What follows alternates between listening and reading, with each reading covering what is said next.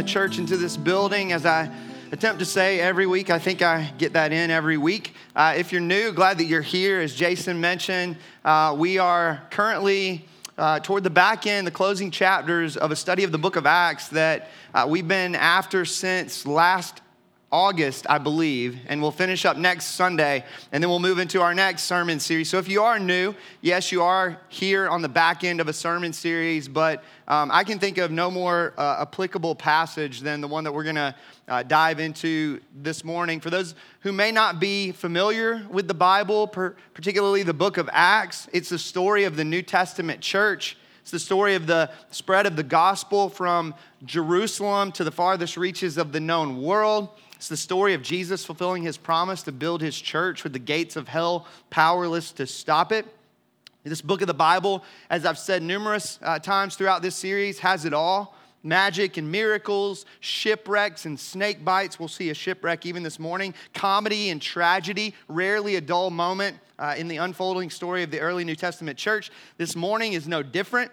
The last two chapters of the book of Acts uh, tell the story of the Apostle Paul's treacherous journey to the city of Rome, the final recorded voyage in this epic adventure known as the book of Acts. Most certainly, as we'll see through just the sheer detail in this morning's passage, most certainly a historical account of an event that took place roughly a couple thousand years ago in the darkest waters of the Mediterranean, but also very parable like in helping us to understand how to face our own darkened storms of life creating a, a ballast for our souls, you might say.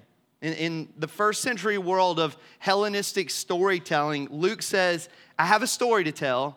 It's a true story. It's a story that happened to me and my friends on the high seas. And, and it's a story that, if you'll listen closely, has the power to create in you an unrivaled courage and calm in the midst of your own perilous adventures. And so, if you have a Bible, you can open up to Acts chapter 27. That's where we'll be this morning.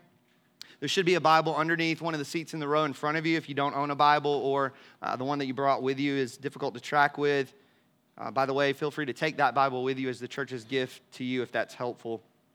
Let me pray for us because we've got quite a bit of ground to cover this morning, and then we'll jump in and we'll get to work. God, we're about to dive into a passage that involves a number of your image bearers on the high seas which I think makes this an incredibly helpful and appropriate passage of scripture for pretty much anyone. There's a reason that so many songs are filled with the language of raging seas, of the storms of life, sea billows, that, that kind of language of the waves crashing over us. There's a reason that the Psalms are filled with that kind of imagery because it resonates with us. We know what it's like to experience the storms of life, to be hit by the pummeling waves of circumstance. And so I believe this morning's time in the scriptures has uh, a, a, a real possibility of being one of those sermons that we actually remember, uh, one of those that actually sticks with us. Because there will be pummeling waves to come, there will be raging storms to face, just like the Apostle Paul and his friends, as we'll see momentarily. God, I pray that we would walk away fortified. I pray that we would uh, walk away, those of us professing followers of Jesus, with a, a courage and a calm that perhaps we didn't have when we walked into this place this morning. I pray that for those who come in not Christians, not professing Christians, that uh, there would be this, this beauty of, of the Christian worldview and how it comes to bear and speaks into the, the storms that we all face in life. God, would you do that by the power of your Holy Spirit? Spirit of God, we're desperate for you this morning to move in our midst, to open our eyes and our ears and our hearts to see and to hear and to receive that which you have for us in your living and active word. Holy Spirit, we invite you to stir our hearts, to convict us, to comfort us, to do your work. We ask these things in the name of the risen Jesus. Amen.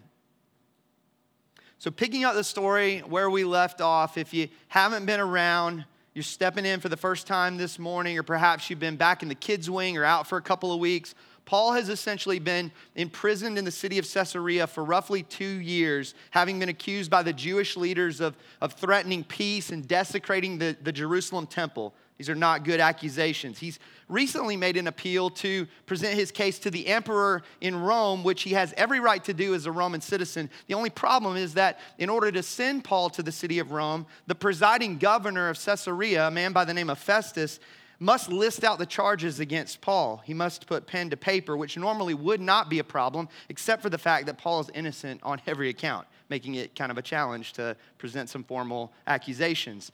That helps to explain last week's episode where we saw the Apostle Paul present his defense before King Agrippa and his sister Bernice, the governor's attempt at, at gaining some sort of clarity as to what the charges against Paul should be. Agrippa confirms that Paul is innocent of any charges and that he actually could have gone free had he not appealed to Caesar. That gives Festus the peace of mind that he needs to send Paul to Rome, having done all that he could do in his own estimation to prevent an injustice against a citizen of the empire which leads us to chapter 27, this morning's passage. Picking up the story in verse 1, we're told, And when it was decided that we should sail for Italy, they delivered Paul and some other prisoners to a centurion of the Augustan cohort named Julius. And embarking in a ship of Adramyttium, which was about to sail to the ports along the coast of Asia, we put to sea, accompanied by Aristarchus, a Macedonian from Thessalonica. Just to, to give a visual of where we're going this morning, here's a map behind me of Paul's journey to Rome, what some call Paul's fourth missionary journey. You, you can see up on the map, this whole thing begins down in the bottom right hand corner in the city of Caesarea. Paul and his friends are going to sail from port to port and, and eventually end up on a bigger ship that makes its way west through the Mediterranean. We're going to end up on the island of Malta over on the left where a shipwreck occurs. And it's quite an incredible story and quite remarkable that it is, even condensed to 44 verses okay? So uh, we're going to go through this pretty quickly but that's kind of your, your map. You may have that in the back of your bible that you can refer to as well. Right out of the gate we're given a few important pieces of, of information. We know that luke was a traveling companion of paul on this journey. Verse 1 when it was decided that we should set sail for italy. Verse 2, we put to sea. Luke is the author of the book of Acts, and thus Luke is, is part of this journey on the high seas.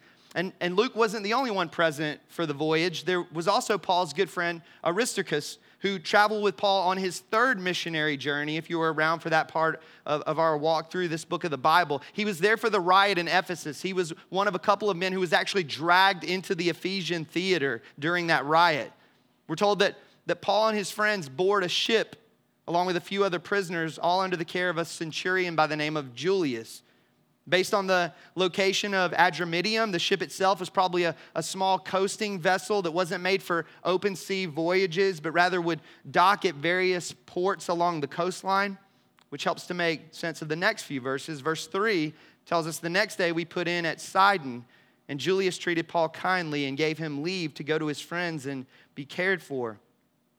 Paul must have been considered respectable and trustworthy because he was allowed to leave the ship and go receive care from his Christian friends inland. And this is not the only time that we see the Apostle Paul commanding respect and trust in this morning's passage. It's a theme that carries throughout the transpiring events of, of chapter 27. We'll get there soon enough.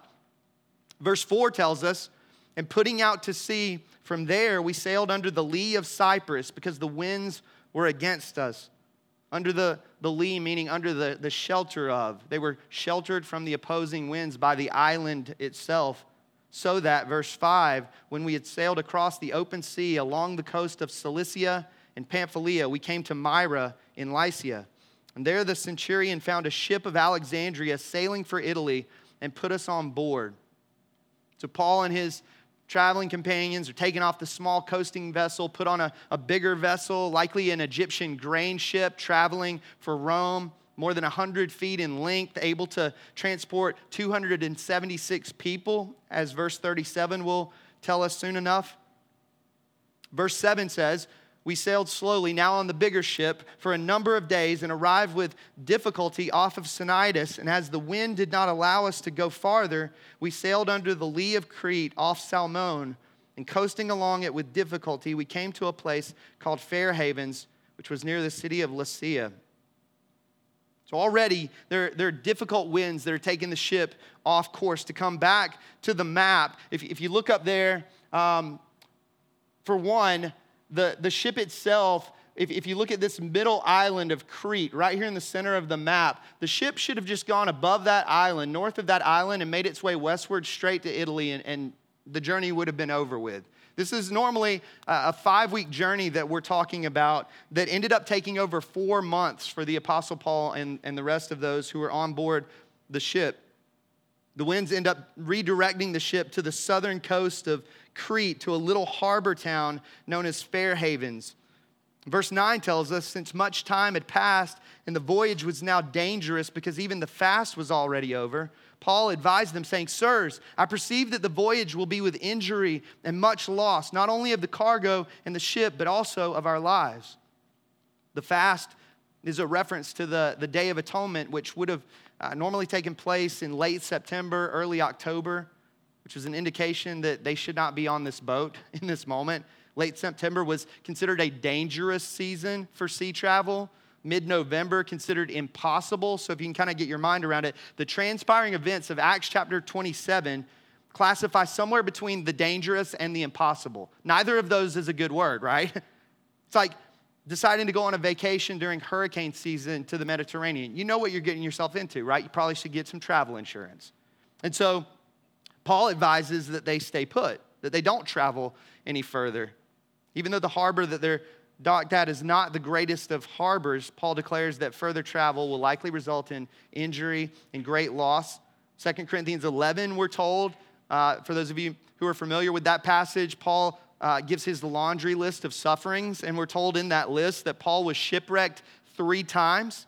And so this is likely the fourth dangerous experience on the high seas for the Apostle Paul. That's crazy, right?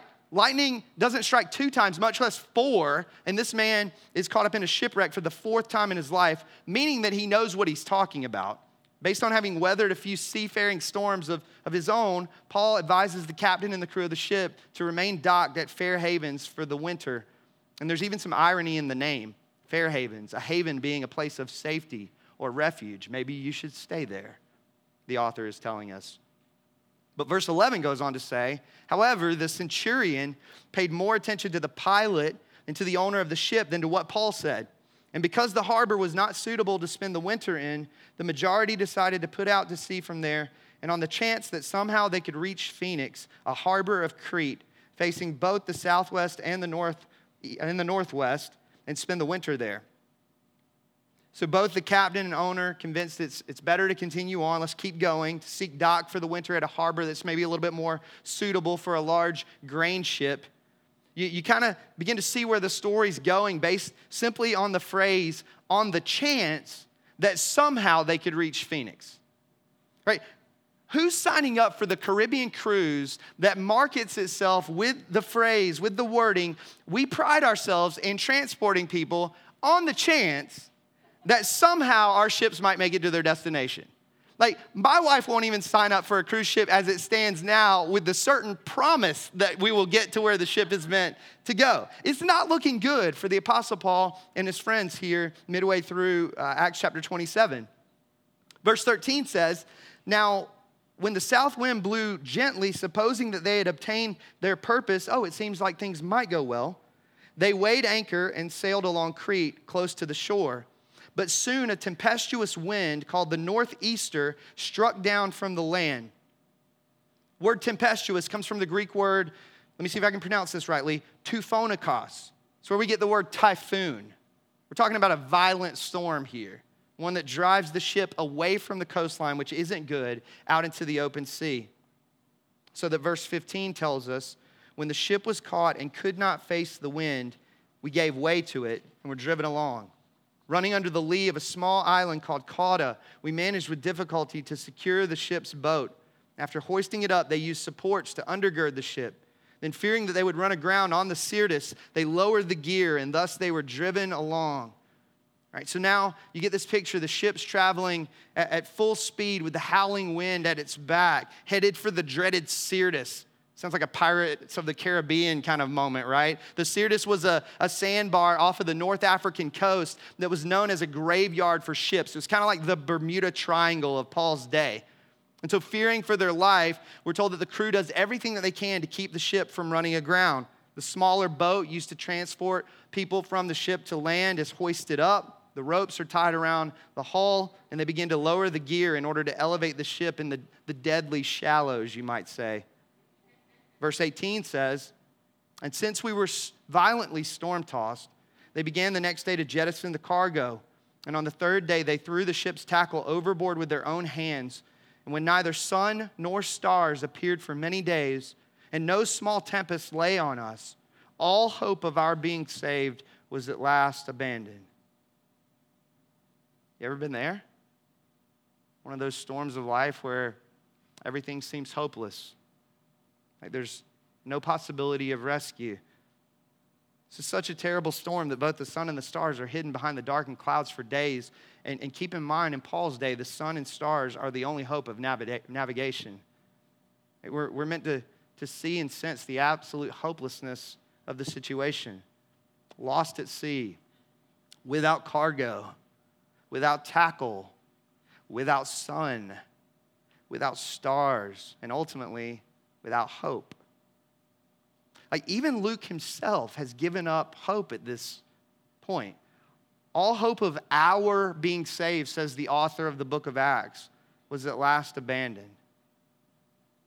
Verse 21 goes on to say, Since they had been without food for a long time, Paul stood up among them and said, Men, you should have listened to me. uh, I told you so. And not have set sail from Crete and incurred this injury and loss.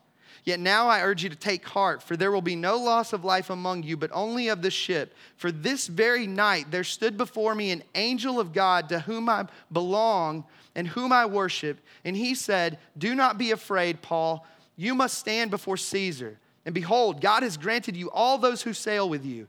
So take heart, men, for I have faith in God that it will be exactly as I have been told. But we must run aground on some island.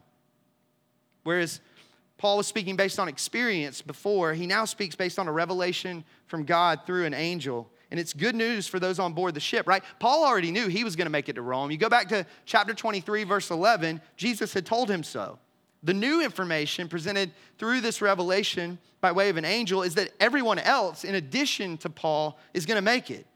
It's the exact opposite of the story of Jonah, right? Jonah's presence on the ship in the midst of his disobedience endangers everyone else's lives.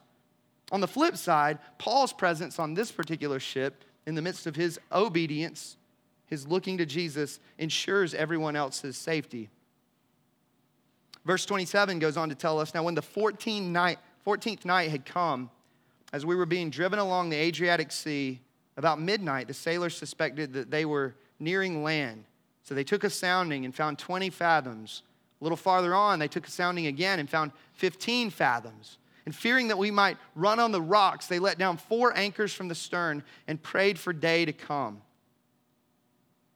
When the 14th night had come, you, you might have noticed I alluded to it a little earlier the attention to detail here in chapter 27. You don't get that in a number of other chapters throughout the book of, of Acts, though you do get historical places and people and, and certain aspects that would allude to historical account. Here you get it in mass. And this is the fascinating thing to me. Verse 27 when the 14th night had come, little known fact, uh, it's estimated that a ship traveling under these kind of conditions in Paul's day would have drifted roughly 36 miles per day. The distance Paul's ship would have traveled since leaving that little harbor town of Fair Havens, roughly 475 miles. You do that math, 475 divided by 36 a day, and you come up with a little over 13 days, give or take. How's that for historical accuracy? Remember, the book of Acts is an account of what actually happened in the days of the early church. Luke's telling this story in a Hellenistic world that would tell stories of, of myth on the high seas. And Luke's saying that this is no myth. This is a story that's true. This is a story rooted in events that actually happened in human history, just like the life, death, and resurrection of Jesus, by the way, who is the core and center of the very book of Acts. Verse 30 goes on to tell us And as the sailors were seeking to escape from the ship and had lowered the ship's boat into the sea under pretense of laying out anchors from the bow, Paul said to the centurion and the soldiers, Unless these men stay in the ship, you cannot be saved. Then the soldiers cut away the ropes of the ship's boat and let it go. You have examples of unbelief here in the soldiers that are part of these verses. Having been given a promise of God for survival, through a revelation by way of an angel from the lips of the Apostle Paul, communicating those very promises of God, yet choosing not to believe God's word. I don't know about you, but I see myself in, this, in the sailors. Um, the, this abandoning of, of ship, this trying to grasp at my own rescue plan, my own way of survival, rather than trusting in, in the God of, of Scripture and His promises. That that the sin underneath every sin, as we've talked about on a number of occasions as a church, is the sin of unbelief. We're meant to see ourselves in, in those who sought to abandon ship. We're also meant to see the involvement of the Apostle Paul. You noticed that? His various words of advice, his pleadings, he's very involved in what's going on in chapter 27. That though God has promised deliverance, Paul doesn't let go and let God to use a term that maybe many of us are familiar with. There's an element of human responsibility. Yes, God said, but under the banner of his divine sovereignty and promise are human beings moving the story forward by God's grace, trusting him. Verse 33 goes on to say, as day was about to dawn, Paul urged them all to take some food, saying, Today is the 14th day that you have continued in suspense and without food. That's a long time to go without eating. Having taken nothing, he says, therefore I urge you to take some food, for it will give you strength. For not a hair is to perish from the head of any of you. And when he had said these things, he took bread, and giving thanks to God in the presence of all, he broke it and began to eat. And then they were all encouraged and ate some food themselves. We were in all 276 persons in the ship. And when they had eaten enough, they lightened the ship, throwing out the wheat into the sea. You, you get biblical imagery in a number of kind of ways, don't you? You kind of see the language of the Lord's Supper here. See the language of the daily manna in the wilderness, which wasn't to be stored by the Israelites in trust that God would provide more manna the next day. See the crew tossing the remainder of the wheat overboard after having eaten in an effort to strengthen their bodies for what, what lay ahead. This declaration of trust that Paul's God would actually get them to shore, that they, that they would eat another meal. Verse 39 tells us now it was day, and they did not recognize the land, but they noticed a bay with a beach on which they planned, if possible, to run the ship ashore. So they cast off the anchors, left them in the sea, and at the same time loosening the ropes that tied the rudders, then hoisting the foresail to the wind, they made for the beach. In other words, land ho! They spot a, a, a bay with a beach. Today, what's it's actually referred to, believe it or not, as St. Paul's Bay. See it up on the screen behind me. It's a real place. Story actually happened again.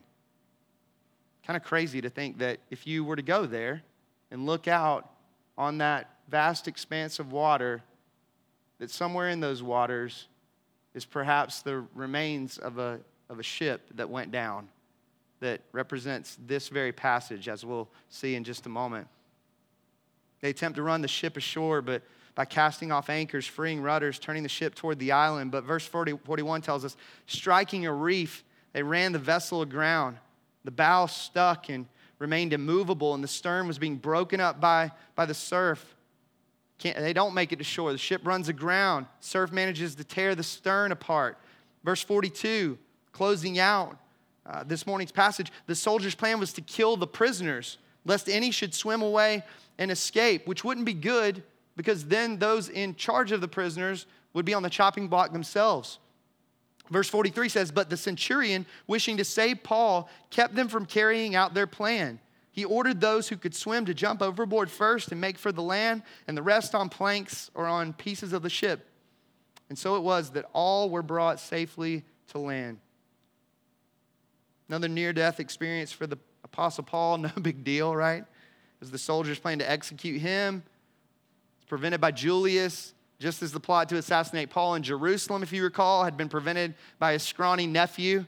Just a few chapters back, again, we see the invisible hand of God's providence all over this passage, not only in preserving the life of the Apostle Paul, but ultimately in making good on his promises. God said that Paul would make it to Rome, and he does, as we'll see next week. God said that Paul would appear before Caesar, and he does, as we'll see next week. God said that none on, aboard the ship would be lost, and none of them are. As God had declared that all would be brought safely to land, so all are brought safely to land because that's what God does. He makes good on every single one of his promises. And so they end up on the island of Malta. It's where we'll pick up the story next week. It's a crazy story, Acts chapter 27, is it not? It's a story that, as has been declared throughout the book of Acts over and over again, that God really is a promise keeper, that his word always proves true. His invisible hand of providence cannot and will not be thwarted. That as we've said throughout this series, there is no obstacle to the advancement of the gospel that God cannot overcome. There is no obstacle to the building of the church that God cannot overcome. But, but why such peril on the high seas, you might ask? I mean, what a, what a crazy experience it must have been for the Apostle Paul and his friends, along with everyone else who was on board that ship, right? Why? It's an incredibly appropriate question because it helps us to better understand the storms that, that you and I face in life. David Gooding, professor emeritus at Queen's University Belfast and uh, a well known Bible teacher, he writes From the moment they boarded the doomed ship to the cold, wild morning it broke up on the shore of Malta, there was no miracle. No divine power calmed the sea, as some years previously, Galilee's tempest had subsided in recognition of her master, Jesus' voice. No angelic powers conveyed the ship unscathed into port. All the passengers and crew were saved, but only after two weeks and more of agonized suffering and a final inglorious, hair raising scramble from the wreck through the surf to the shore. He goes on to say, if Paul was God's own appointed apostle and ambassador, sent to represent the gospel of God's own Son to the highest authority on earth, and if God is the God who created and controls nature, who rules over the surging sea, and when its waves must mount up, still them, Psalm 89, then why did not God's kingly rule order the Mediterranean to give his ambassador a smoother passage? Instead of torturing him for two weeks and then throwing him up like a half drowned rat on the beach. And that's the imagery of the end of Acts chapter 27. A bunch of rats floating to shore, hanging on for dear life. Why? I'm sure many of us have asked that kind of question in the midst of life's darkened storms. Perhaps some of you bringing that very question into this room this morning. I mean, one thing I think right out of the gate that we can say for sure is that for those of us who belong to Jesus, not one storm that we face in life is or ever will be the Father's wrath toward us. Paul says, Romans 8 1. Say it all the time around here. There is therefore now no condemnation for those who are in Christ Jesus. Jesus experienced the, the greatest storm the world has ever known, the only storm that could truly destroy us. Jesus was thrown into the raging sea of God's wrath, you might say, taking the, the punishment and paying the death, the debt that, that we as guilty sinners know deep down that we owe. So that we might know the greatest rescue from the greatest destruction. And so, if you come into this place and you're not a Christian, my prayer for you to use the, the imagery, the picture of Acts 27, is that you would see yourself under the starless, darkened sky of God's wrath, a sinner in the heart of a storm that you can't possibly steer your way out of. That, like those aboard the ship, that you would come to the end of yourself, abandoning all hope in anything or anyone other than Jesus Christ, that you would see in the face of Jesus a great hope, the only hope for rescue, and that you would see him as glorious and beautiful, the one who took the storm upon himself so that you would never have to face it. It's the good news of the gospel. That without the gospel, there are only really two ways to face the storms of life. We can face them religiously, in self righteousness, waving our fists at God every time something bad comes our way because we think that He owes us, that we've put Him in our debt by way of our good works. Or irreligiously, cowering and self loathing and fear that every storm is a getting of what's coming to us from the angry curmudgeon up in the sky who loves to hurl lightning bolts our way. The gospel declares that we deserve far worse than the storms of life, yet not one storm can be that of condemnation because Jesus Christ has already taken our condemnation in full upon himself. Hallelujah. So that, Christian, the storm is not because God has forgotten you, nor is the storm because God doesn't love you. So, why? Why the darkened storms of life? Why such peril on the high seas? With, with Jonah, it's pretty easy to see, right? We're talking about a clear case of fatherly corrective discipline. God says go east, Jonah goes west, just like you tell your kids not to step in the street, and they do, and you snatch them back with your hurricane arm to, to save them and rescue them back to yourself, right? It's a display of God's grace, doing whatever it takes to bring a wayward child home. In Jonah's case, the storm was self inflicted, right? As our, we can be honest, many of the storms that perhaps we face in life. Proverbs 3:12 says, for the Lord reproves him whom he loves as a father, the son in whom he delights. Hebrews chapter 12, verses 7 and 8 say it this way It is for discipline that you have to endure. God is treating you as sons. For what son is there whom his father does not discipline? If you're left without discipline, the author of Hebrews says, in which we have all participated, then you are illegitimate children and not sons. It, sometimes a hurricane is God's grace to us. It's our Father chasing after us in the midst of our rebellion. We talked about this when we walked through the book of Jonah. The most terrifying thing that God could do to use that Jonah language is to let us go to Tarshish. That's what theologians call the passive wrath of God, God giving man over to his sin. That if you're truly his child, he'll do whatever it takes to bring you home. So that for those presently facing the, the self inflicted storms of God's corrective discipline in the midst of rebellion, know this and strangely be encouraged by it. Know that you have a Father who loves you so much that he will hurl a hurricane at you to get you back. That's not, however, the backdrop of Acts 27, is it? Not only has the Apostle Paul failed to give us any evidence of rebellion, but on the contrary, he's expressed the deepest of desires to go to Rome. Acts chapter 19, verse 21 says, Now after these events, Paul resolved in the Spirit to pass through Macedonia and Achaia and go to Jerusalem, saying, After I've been there, I must also see Rome. I got to go west. He says in Romans 1:15, which he's already written at, written at this point in the Acts story, So I am eager to preach the gospel to you also who are in Rome. And that deep desire to go to Rome is one and the same with God's will for Paul's life. Again, coming back to Acts 23 11. The following night, the Lord stood by Paul and said, Take courage, for as you have testified to the facts about me in Jerusalem, so you, you must also testify in Rome.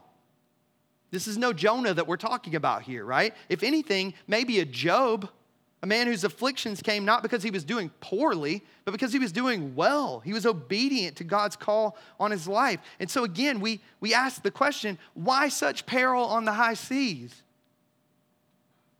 I think there are probably a number of things that we could say.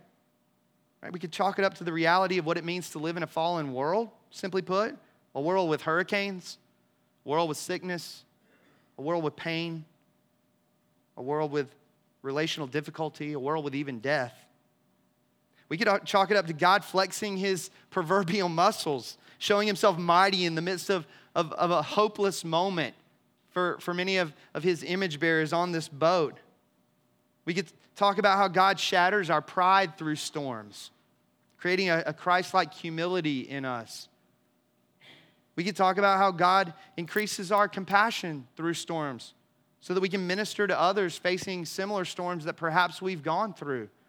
And all of those things are, are most certainly true, right? And all things that we've talked about as a church along the way.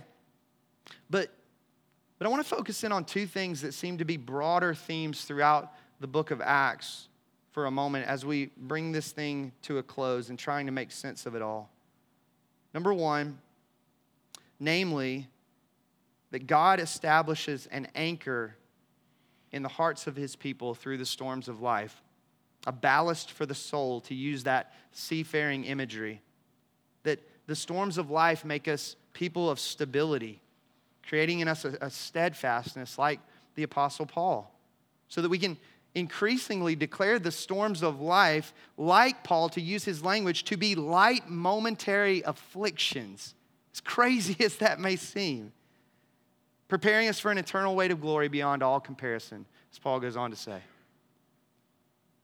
Came across an old Tim Keller sermon this past week where Keller describes this ballast for the soul by way of a quote from Margery Williams Bianco. Anyone know who that is? She wrote a book that perhaps many of you have heard known as The Velveteen Rabbit. Story of a stuffed animal's desire to become real through the love of his owner. And in that story, there's this encounter. It goes something like this Real isn't how you're made, said the skin horse. It's the thing that happens to you. When a child loves you for a long, long time, not just to play with, but really loves you, then you become real. Does it hurt? asked the rabbit. Sometimes, said the skin horse, for he was always truthful. When you're real, you don't mind being hurt. Does it happen all at once, like being wound up, he asked, or bit by bit? It doesn't happen all at once, said the skin horse. You become. It takes a long time. That's why it doesn't happen often to people who break easily or have sharp edges or have to be carefully kept. Generally, by the time you are real, most of your hair has been loved off and your eyes drop out and you get loose in the joints and very shabby. But these things don't matter at all because once you are real, you can't be ugly except to people who don't understand. This is my daughter's version of the Velveteen Rabbit. I don't know if you can see it from here. It is ragged, tattered, and torn. There's a version of this rabbit when we first got it, so fluffy, so new. And, and, I remember the first few times we threw it in the washer and dryer because with children, anything goes, right? And you practically have to throw everything in the washer and dryer at some point. And I remember thinking when we threw this thing in the, in the washer and dryer the first couple times, thinking, oh no, the, like the fluffiness is gonna be ruined, taken away. The rabbit's not gonna be the same. And, and the rabbit's not the same as it was when we first got this thing, when she was born. But I can say with confidence, and I think my daughter would agree, that the bunny with the hair loved off is the better bunny. Like when you when you think about the apostle Paul and you go back to the earlier chapters of the book of Acts, you, you have a man who was sharp around the edges, a man who was easily breakable, a man with a fragile ego, a, a man who was easily threatened by anything and everything. You track the story of the Apostle Paul, who goes through a few things, does he not? Right? If, you, if you're not familiar with Paul's story, go read 2 Corinthians 11. He was run through a few washers and dryers along the way, you might say. But as you follow Paul's story, the, the, the sharp edges are smoothed throughout the course of, of the narrative.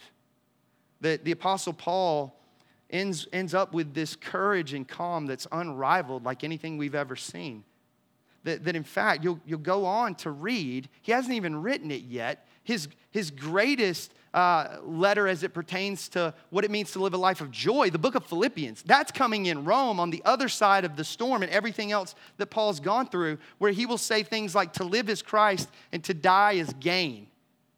Like, far better to be with Jesus, take my life, it just doesn't matter. That's the weathered Paul having gone through the storm. That's the more real version of the, the Apostle Paul to use that velveteen rabbit language. There's something real about a child of God who suffered through a storm or two. Ragged, yes, but, but with an honesty and a humility and a confidence and a calm. Perhaps you're one of those people. Perhaps you met a few of those people in the church. Knowing that God is doing something beyond our imagination for his ultimate glory and our ultimate good. Keller himself says, To be loved but not known is comforting but superficial. To be known and not loved is our greatest fear. But to be fully known and truly loved is, well, he says, a lot like being loved by God. It is what we need more than anything. It liberates us from pretense. It humbles us out of our self righteousness and fortifies us for any difficulty that life can throw at us. Which is why I think that the most significant thing the Apostle Paul says in Acts 27 is found in verse 23. He says, This God I proclaim is one to whom I belong and whom I worship. How do we face the storms of life? By soaking in the truth that we belong to God, verse 23, and that He is present in the storm with us. I mean, th- think about it for a second. Think about the, the most difficult moments of your life, the most difficult seasons of your life. Go back to the losing of a loved one, or perhaps the abandonment of a close friend that you thought would never leave you. Maybe the loss of a, a job that you thought would be yours forever. Probably not hard to remember who is with you in those moments, is it? That's because the, the presence of those who love us in the midst of the storms is of immeasurable value. More than we need to know the why behind the storm, we need to know that God is with us and, and, and is present in and through the storm, that He's a part of the storm. I love these words from John Newton, an old hymn that he once wrote, where he said, Begone, unbelief, my Savior is near, and for my relief will surely appear. By prayer, let me wrestle, and he will perform. With Christ in the vessel, I smile at the storm. One of my favorite things about C.S. Lewis's Chronicles of Narnia, go ahead and laugh. You should read it if you want to keep up with our church. I'm just saying. but if you haven't, let me, let me catch you up to speed really quickly. My favorite things, there's a lion figure by the name of Aslan. He's the Christ figure in the story, the great lion that Lewis means for us to see the beauty of Christ all the more by encountering the lion in this fictional story. And then there are some kids that are part of the, the most famous book within the series, The Lion, the Witch, and the Wardrobe, the four Pevensie kids. Lucy's the youngest. She represents childlike faith as you track her interaction with the lion. One of my favorite things about the Chronicles are, are those moments when Lucy and Aslan, the great lion, interact with each other. And, and, and you get to see a, a little bit of a glimpse of what abiding might look like. There's this moment in the story Prince Caspian, part of the series, where uh, the Pevensie kids have been brought back to Narnia and they're a part of, of a war uh, that uh, is meant to be won in the name of Aslan. And they're trying to get to where the battle is actually taking place. And like the Apostle Paul, they're, they're just being tossed, not in, in the sea, but, but in the great darkened forest of Narnia, and, and are trying to find their way through. And nothing's easy at this point in, in the story. And, and Aslan shows up, and, and you encounter uh, Lucy, the first to see him in this story um, at, at a point midway through the story, and, and this is where it picks up. It says this A circle of grass, smooth as a lawn, met her eyes, with dark trees dancing all around it.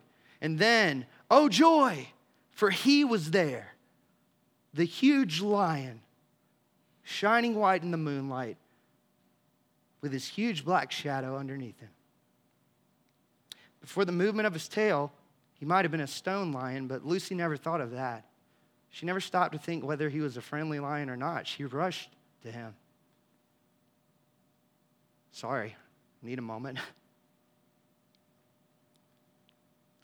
She felt her heart would burst if she lost a moment.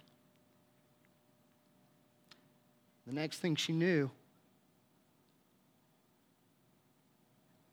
was that she was kissing him, putting her arms as far around his neck as she could and burying her face in the beautiful, rich silkiness of his mane. Aslan, Aslan, dear Aslan, sobbed Lucy, which means I'm interpreting it rightly as I'm crying right before your very eyes. At last, goes on to say, Lucy buried her head in his mane to hide from his face because he's good, but he's also king. But there must have been magic in his mane she could feel lion strength going into her. Quite suddenly, she sat up. I'm sorry, Aslan, she said. I'm ready now. You're a lioness, said Aslan, and now all Narnia will be renewed. But come, we have no time to lose.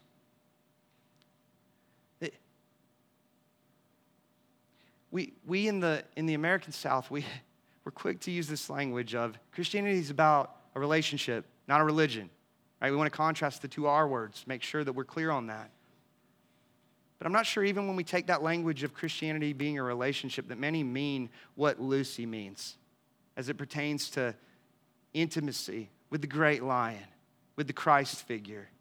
We mean, yeah, it's not about rules. It's not about uh, the, the institution. It's not about the checking of boxes to get yourself right with God. But will we go as far as Lucy will go to say it's about being with the lion? Like you, you think about it. I mentioned they're in the darkened forest of Narnia, just like Paul and his friends are on, on the darkened seas.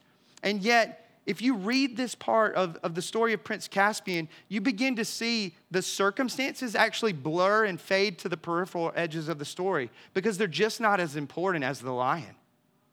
So that whatever comes next for Lucy, bring it on. It doesn't matter if on the other side of this encounter with the great lion, there, there's a, a meadow full of daisies or a cliff. It just doesn't matter. I think of Job story of Job, where in the midst of everything being stripped away from Job, that he could say in the end, the ultimate lesson of Job, God, my, I'd heard of you, but now my eyes see you. I see something more of the great lion. Job will be the first to meet us in heaven and say, everything that you read about in my story, which is actually God's story ultimately, was worth it for seeing the great lion all the more. Christianity declares that we have the very presence of the lion in the midst of every single storm. The one who, to use Lewis's language, gives his people lion strength. It's one of the best hyphenated words I've ever heard in my life. In the midst of a ship in pieces, he gives lion strength. He's the one who will work the most raging wave that could ever come your way for your good. Paul knows in the midst of the storm, as he's being tossed in the washer and the dryer, that he's being truly loved somehow. Again, Paul would go on to write in the city of Rome the book of Philippians, what m- many Christians call the joy book of the Bible. How is that possible? He's actually not as fortified as he will be when he will write those words to live as Christ, to die as gain. Kill me or don't, either way, I win. And he's not so much talking about heaven as he is heaven's king. Because he will go on to say in that book, My desire is to depart and be in heaven, for that's far better. No, that's not what Paul writes. My desire is to depart and be with Christ, for that's far better. Christ is in the storm, and he waits on the other side of life's greatest storm of death. Either way, the line is ours, church. Which brings me to the second recurring theme, this one a little more brief as we close this morning. Second recurring theme throughout the book of Acts, that of witness. That when you have the kind of ballast for the soul that the Apostle Paul had, you become an unstoppable witness, to use the language of that sermon series title that we decided to go with. That God strengthens our witness through storms as we declare the lion of Judah to be enough in the, the midst of the great sea billows of life. That sometimes storms come so that not only will we see and, and abide more in Jesus, but so that people will see the Jesus who sustains us for who he truly is. That even the storms of life for the Christian can and do have great meaning and purpose, right? The gospel spreading by way of a ship in pieces. How crazy is that? So, I would say this to you as we get ready to close this morning don't waste the storms. Don't waste a, a drop of any given wave. Lean into the presence of the lion in the midst of every single crashing wave, declaring his greatness and love to any and all within earshot. Sink or swim. That Jesus Christ, to whom we belong, if you're a Christian, is the great ballast for the soul.